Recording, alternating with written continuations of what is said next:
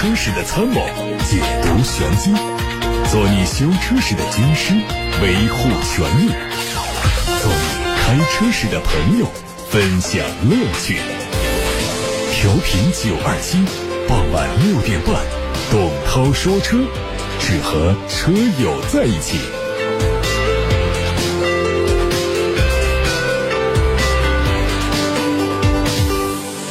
欢迎各位在今天的节目当中收听董涛说车的直播。先关注今天的汽车新闻。日前，东风雷诺的全新小型 SUV 科雷宾正式上市，推出5款车型，卖价从99800到144800。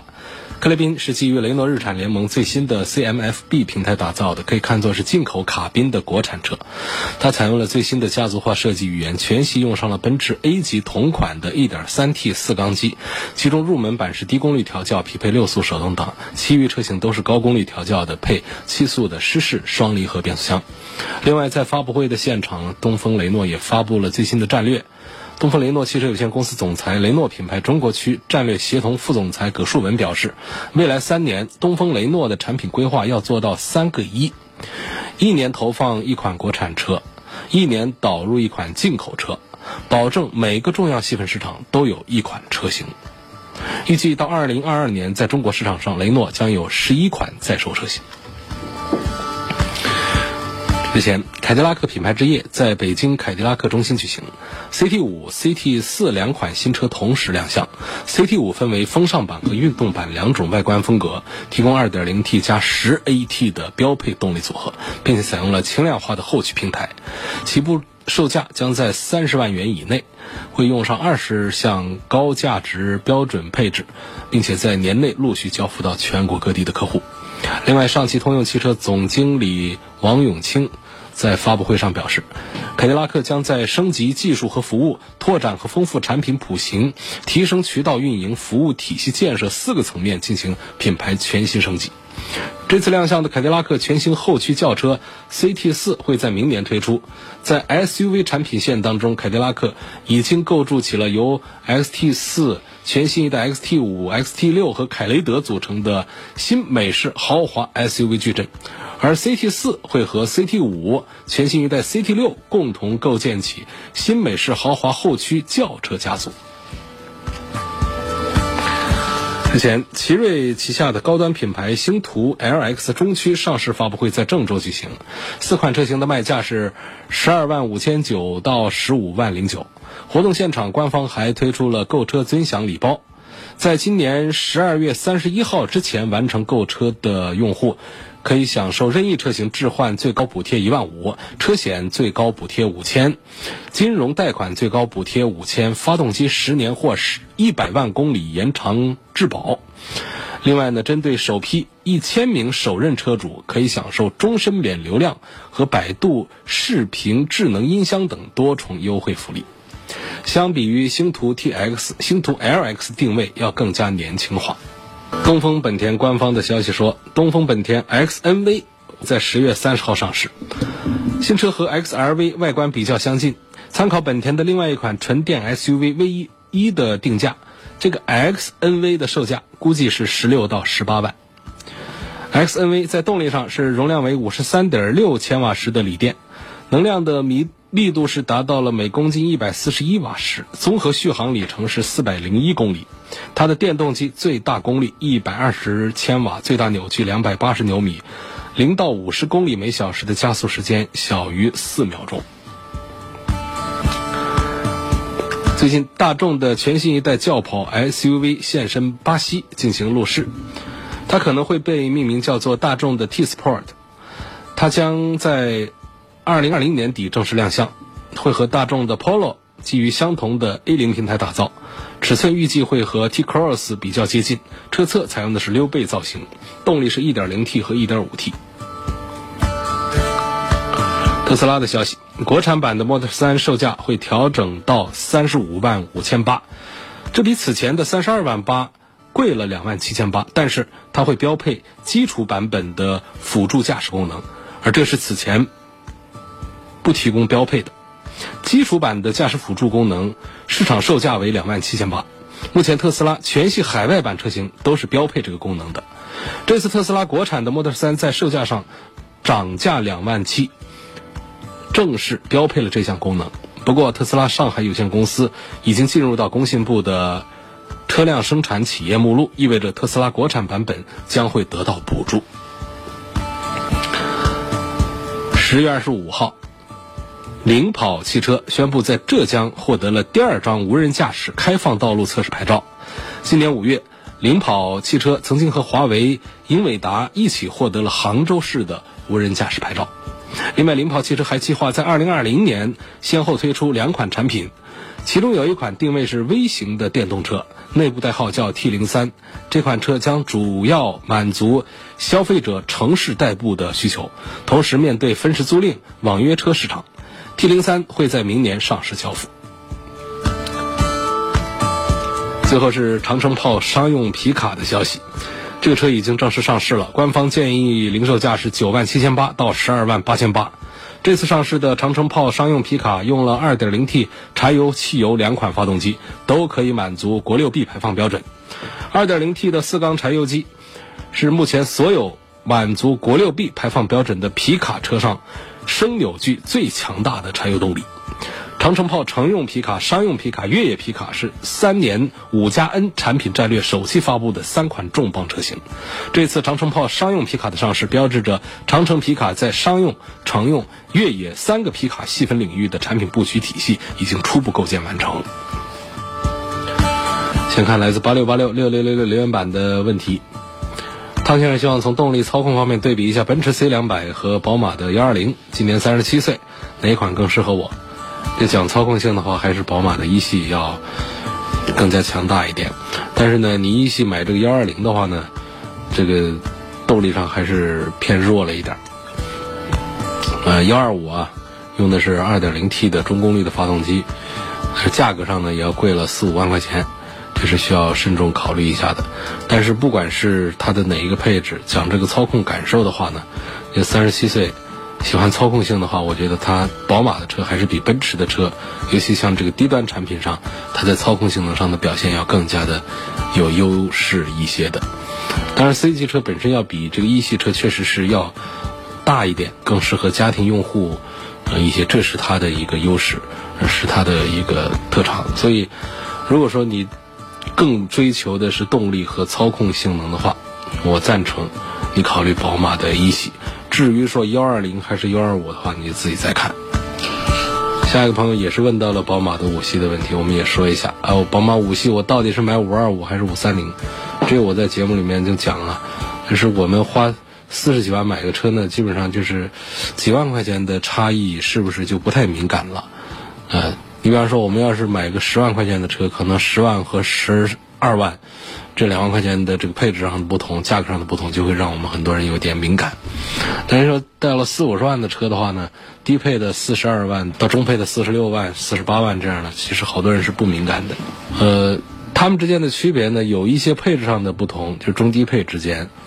然后关键还是在动力上的调教不同。发动机是一模一样的，这大家完全不用担心这是不是不一样。你看那个发动机型号的尾数，这个不重要啊，这是不重要。你看它前面 B 开头，这是新一代的发动机 B48、B20， 这个就是同一款发动机的意思，只是调教不一样。那么这个低功率的呢，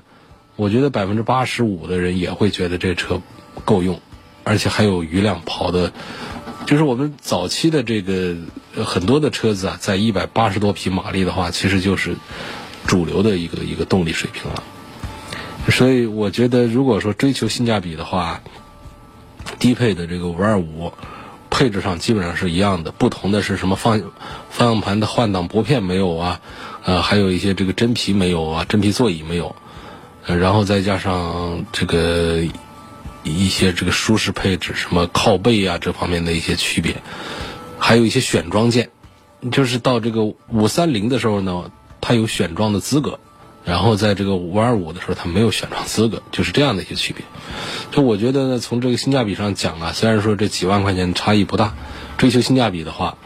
还是这个525这个优先，好吧。然后呢，我们要求它动力也跟脚，然后呢，最好它能够有四驱的话，就可以买到它的次顶配，也不叫次顶配，那个还是叫中配吧，就是50万下的，就是过到50万上方去，我总觉得还是这性价比还就真的就掉下来了，性价比真的就弱了一些了。下一个问题说，现在很多车啊都配这个自动启停的功能啊，这个功能对车的发动机有没有什么影响？是否应该用？这个世界上的任何的事物都是有两面性，发动机的启停技术也是这样。那如果说你去 4S 店买个车，看中了有自动启停技术的配置的车，销售说哎呀这个技术多好多好，光说好，这个反正也不是太对。但你要说它就哪儿不好，因为像凯迪拉克有一些车上它是关不掉，这上有很多人在投诉它的，就觉得这个动静啊让人的驾车体验不好。但是更多的车上呢还是悄无声息的能够为我们节油，关键是为我们的环保做贡献。它哪怕是少1分钟的运行，这台车的碳排放就会少很多。那么它的缺点还有一点在哪里，就是这个反复的打着火又熄火，对于我们的启动电机，对于我们的发动机在启动阶段的磨损，这个在物理上讲，在理论上讲呢，它都是要大于平常的正常运行状态的。就这种启停状态对发动机的机械磨损是大于平稳运行状态的，这个在物理上是成立的一个规律。但是说是不是说就能够让我们消费者感觉得到，这个恐怕目前还没有一个说法，没有一个定论。按照我们一般的车开个5到8年甚至10年左右的话，这个自动启停对发动机的磨损，我觉得几乎就在一个粉末状态，就是完全是忽略的一个状态。这自动启停的这个原理啊，其实是非常的简单的，它就是监测到我们的车辆是停止的时候啊，它就会立马的这个熄火，熄火，一直到我们松开刹车的时候或者切换档位的时候，它就自动的立马点火，然后我们就可以踩油门起步。那么这个搭载了发动机的自动启停配置的车呢，实际情况下呢，就是综合节油可以达到10%左右。那么这个在我们全球的环保概念当中，这是非常大的一个数字。这也就是有的地区有立法，然后各大厂家在适应这个减碳减排的这个方案当中，都会配上这个自动启停功能的这么一个原因。所以综上所述呢，我是比较支持厂家给所有的汽油、柴油车安装自动启停功能的，然后也是支持大家，也赞成大家多用的。我觉得它的利是大于弊，它的缺点几乎是忽略不见，我觉得是应该是省略掉的。至于还有说让车上乘客感觉不舒服，其实还好，我看是哪些车上是不是抖动特别大，就启动那一瞬间车身晃动特别大，否则的话一般来说是能够察觉到，但是影响并不大的。下一个问题问说，全铝车身是不是最坚固的？铝不是比铁更软吗？有哪些车是全铝的车身？这个问题问得好啊，这个矛盾呢就是有矛盾点的一个话题了。是铝，大家接触过铝，在哪一些场合接触过呢？实话说我还回想不起来。反正它是一个比钢和铁都要软得多的。就讲这个密度的话，应该铝，纯铝是钢铁的应该是1/几这样的差异，所以它密度小，它更轻，它也软呢，物理特性上有个软，就好多人是不明白。我早先我听到全铝车身的时候，我也不明白，我说是啊，干嘛用铝做呀？那钢铁多坚固啊！后来才知道，不是用的纯铝嘛，人家用的是铝合金，也就是这里头加了很多的其他的这个元素进去，让铝合金的硬度强度高于普通的钢铁。哎，这就是铝合金。那么铝合金的车身呢，它有减重的显著的功效，让车辆一台车可以减重个几百公斤。你减重个几百公斤，这意味着少做几个大胖子，那它的车辆的动力性能以及节油表现，那都不是一丁点的区别，那都会有很大的区别。所以这就是很多厂家在追求做全铝车身，我们很多消费者也是在追求全铝车身。说这全铝车身是不是就那么的完美呢？它也不是啊。这个全铝啊，它有一些毛病。就是如果说我们出现一些碰撞的话呢，它的修复成本非常高，恐怕都需要换，直接一个部件一个部件的把它换下来，所以这个东西特别的贵，它的加工、它的焊接、它的工艺都很有难度啊。尤其是大的事故，车辆变形明显的话，这车基本上就得报废扔了，因为修它的费用够你买一台新车了。这就是这车上很大的一个缺点。而另外一个缺点呢，就是随着现在人们的冶炼技术进一步的这个提高，高强度钢出现之后它的强度是要比铝合金要更加的高的。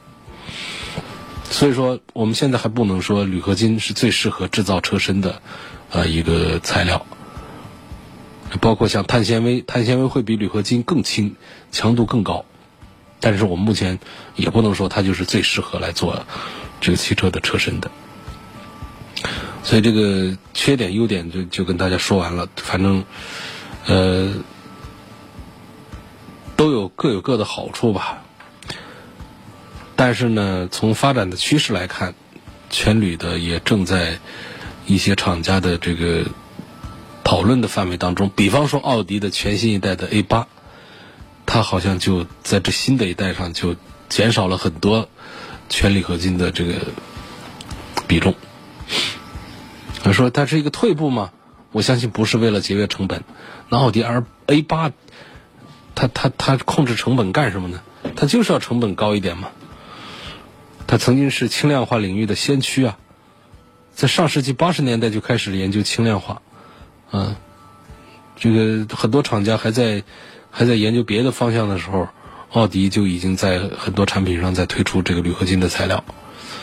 所以奥迪的全铝框架式的车身结构曾经开始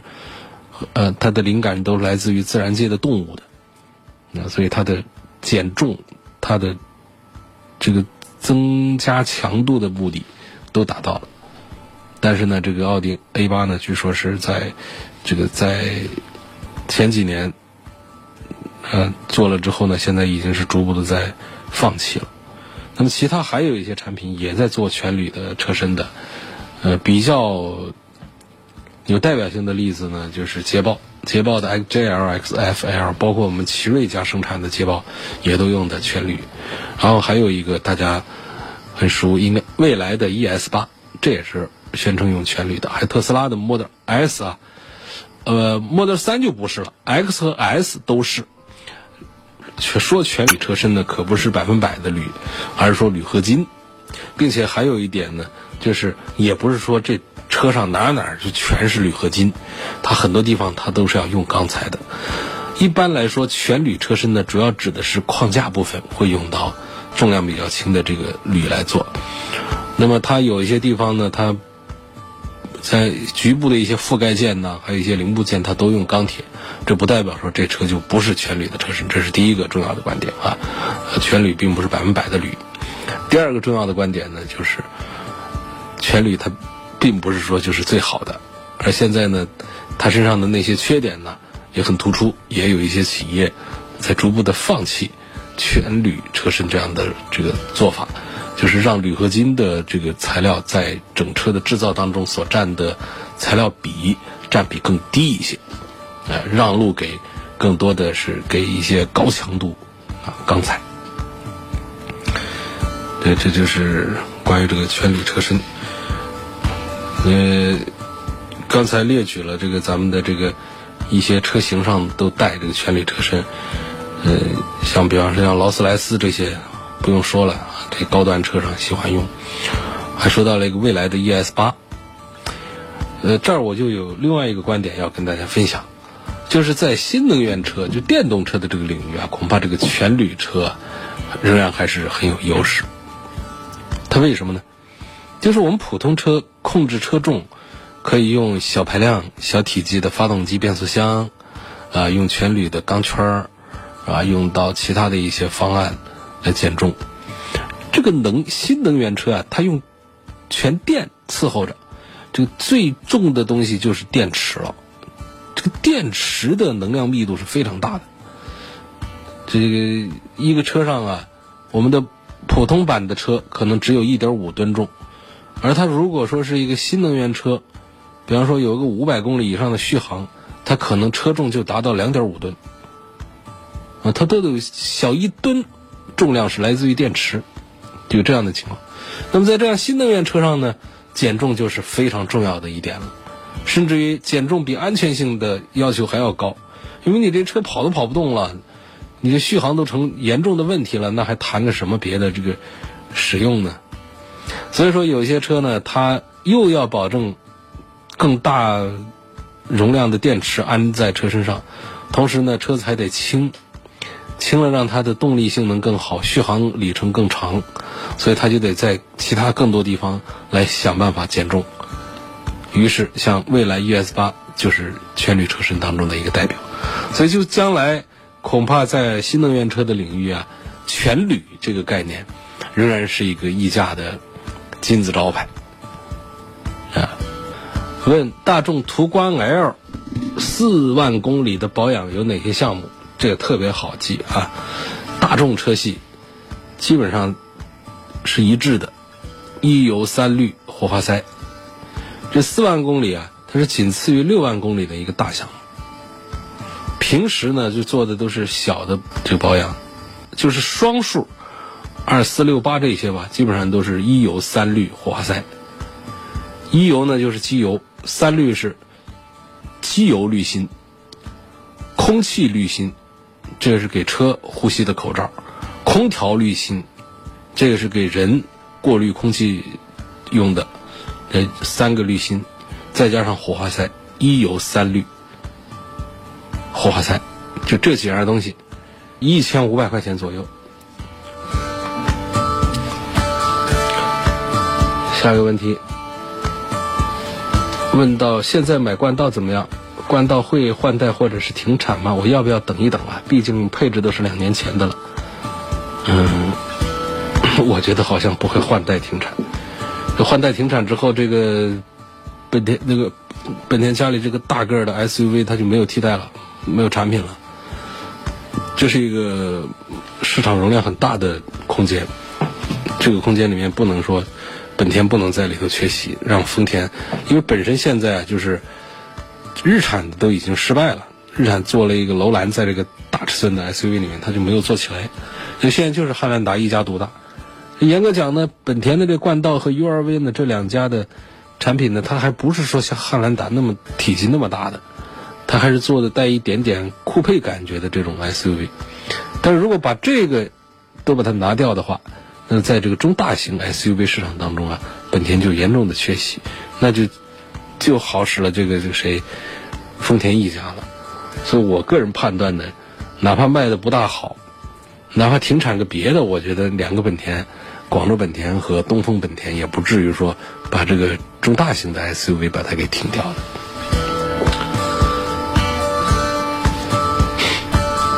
下一个问题。有位网友留言说，涛哥你好，我的天翼去年6月份买的，才买不到半年就经常有咯吱咯吱的声音，特别是过这坑洼的地带就很明显，貌似有一次呢是在减震还是什么地方润滑了一下，管了半年样子，现在又有这个声音了。我的疑问是，这属于需要修车的那种问题吗？因为当时趁着保养跟4S店说，人家就帮忙解决了，并没有开维修单据。现在这个问题又出现了，我应该让他们去开维修单据去做保修吗？顺便说一下，我问过维修师傅，说这根本就无法解决。这个问题他得具体对待，他得现场听。你这描述的，理论上讲呢，就是车身上的所有的异响，它都是不正常的。然后还有一个理论上说呢，车上有一些异响，它是不可避免的，这就得听具体来说。你比方说啊，你想这个坑洼地带呢，我们车身会有这个柔性变形的，这种变形是正常的，是该有的。这变形的过程当中呢，它就会牵动一些不变形的东西，一些这个有拼接的工艺的一些地方呢出现摩擦挤压，它就会发出一些响声。所以我们判断的时候呢，这个声音呢在平路上走没有，在坑洼的局部的时候会有一点这样的吱呀的声音的话呢，我判断多数是那种正常的挤压和变形的声音，应该是不属于严重的一些故障的问题。但是呢，你如果说听出来它来自于减震这个区域的话，我们有理由怀疑一下，就是这个底盘机构上是不是有哪里出现了一些松旷啊，或者是需要润滑的一些地方。而如果你在有一次的保养当中请别人帮你上了一点油，这个声音就消失了半年多的话，那这个地方呢就要引起我们重视，就是这可能就是那个部位它还是有毛病，需要润滑去改善它。否则正常的话呢，底盘上没有哪是需要我们时不时的去告点油的，一般都是正常跑，坏了修换。要告油的地方呢，基本上在发动机舱里头，没有在底下需要上油的。所以这个听起来呢，我觉得还是应该去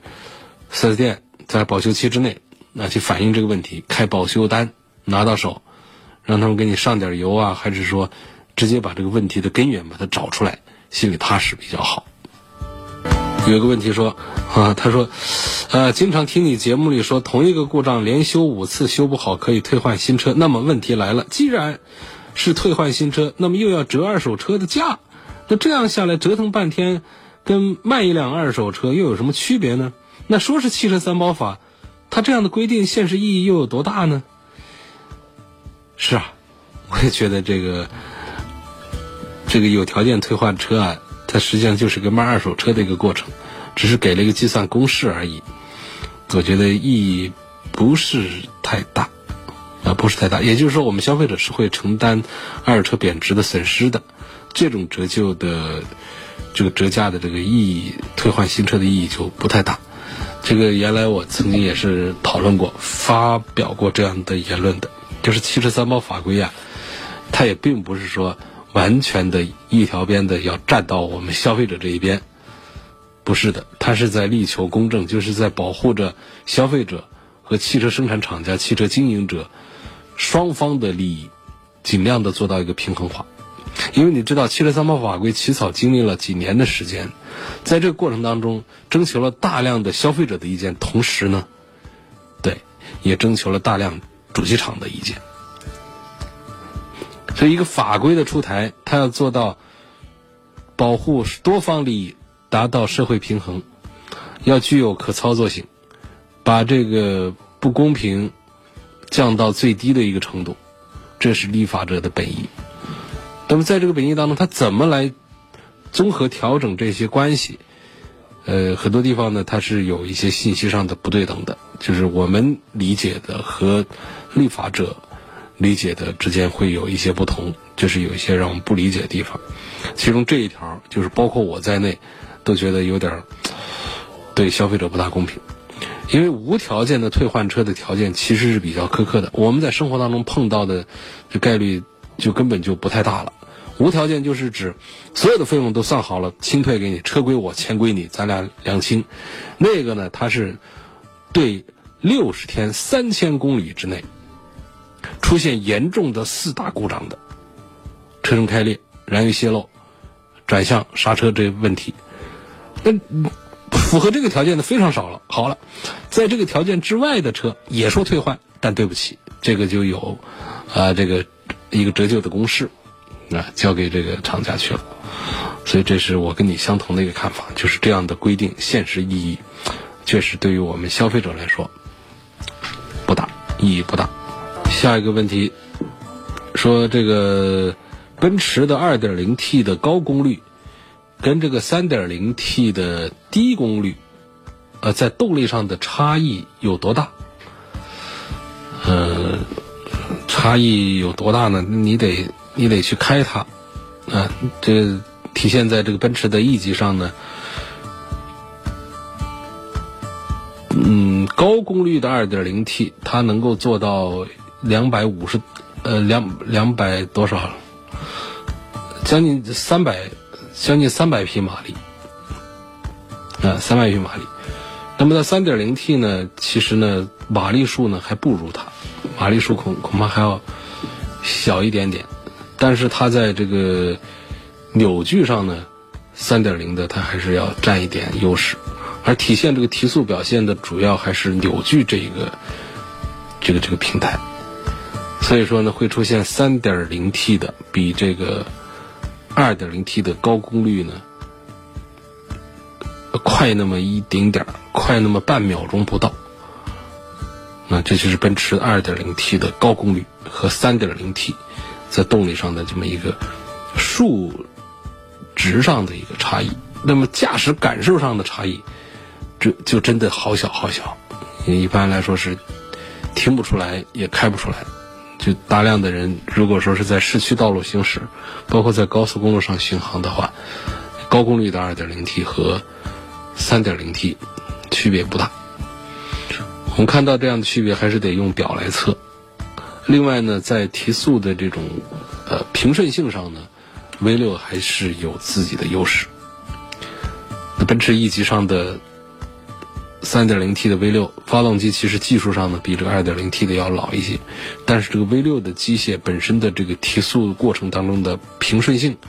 这也是高功率的压榨的这个四缸机啊是不具备的。宝马 X325i 奥迪 Q45 低配，觉得哪一个比较好？纯说车啊，我还是认可宝马的 X3 X3 的这个车的这各方面的配置啊，机械这方面的几乎都挑不出什么对应这个价格来说，尤其是对应它的几个竞争对手来说，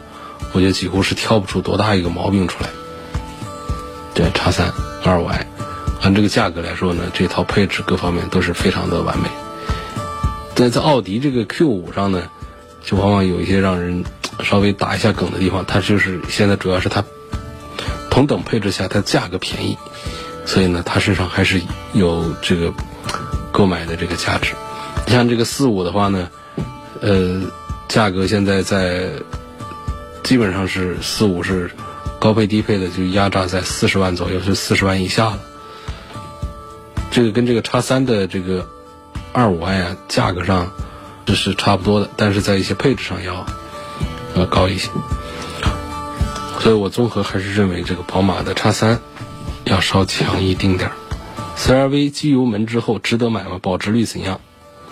那事儿早就过去了。一个是在旧车上有解决问题的方案，基本上都已经解决过去了。第二个呢，在新车上呢已经针对设计上的缺陷呢做了全新的改造，所以基本上现在已经在没有听说这样的事儿了。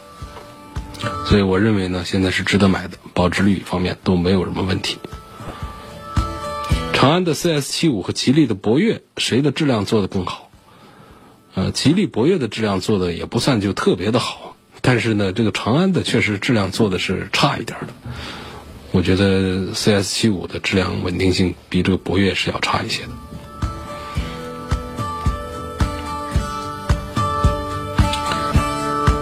三系 C 级怎么选？三系有操控， C 级有豪华和48伏的轻混，好难抉择呀。29岁的小伙，我推荐宝马的三系多一点，它确实开着比 C 级要有意思，要过瘾一些。那么 C 级呢更适合居家的这个用途多一点，它身上的这种豪华呢我们有很多人是很喜欢，但是三系现在在这个内饰的感觉上呢也比较还不错了，不是过去那么的糟糕了。所以相比之下，就是你不要只看一个点那就买奔驰好了，你要稍微综合一下讲呢，就是综合优势上呢一二三四五六项就加到一块儿，大家比谁的优势多几项，实际上是宝马的3系的优势要稍多几项的。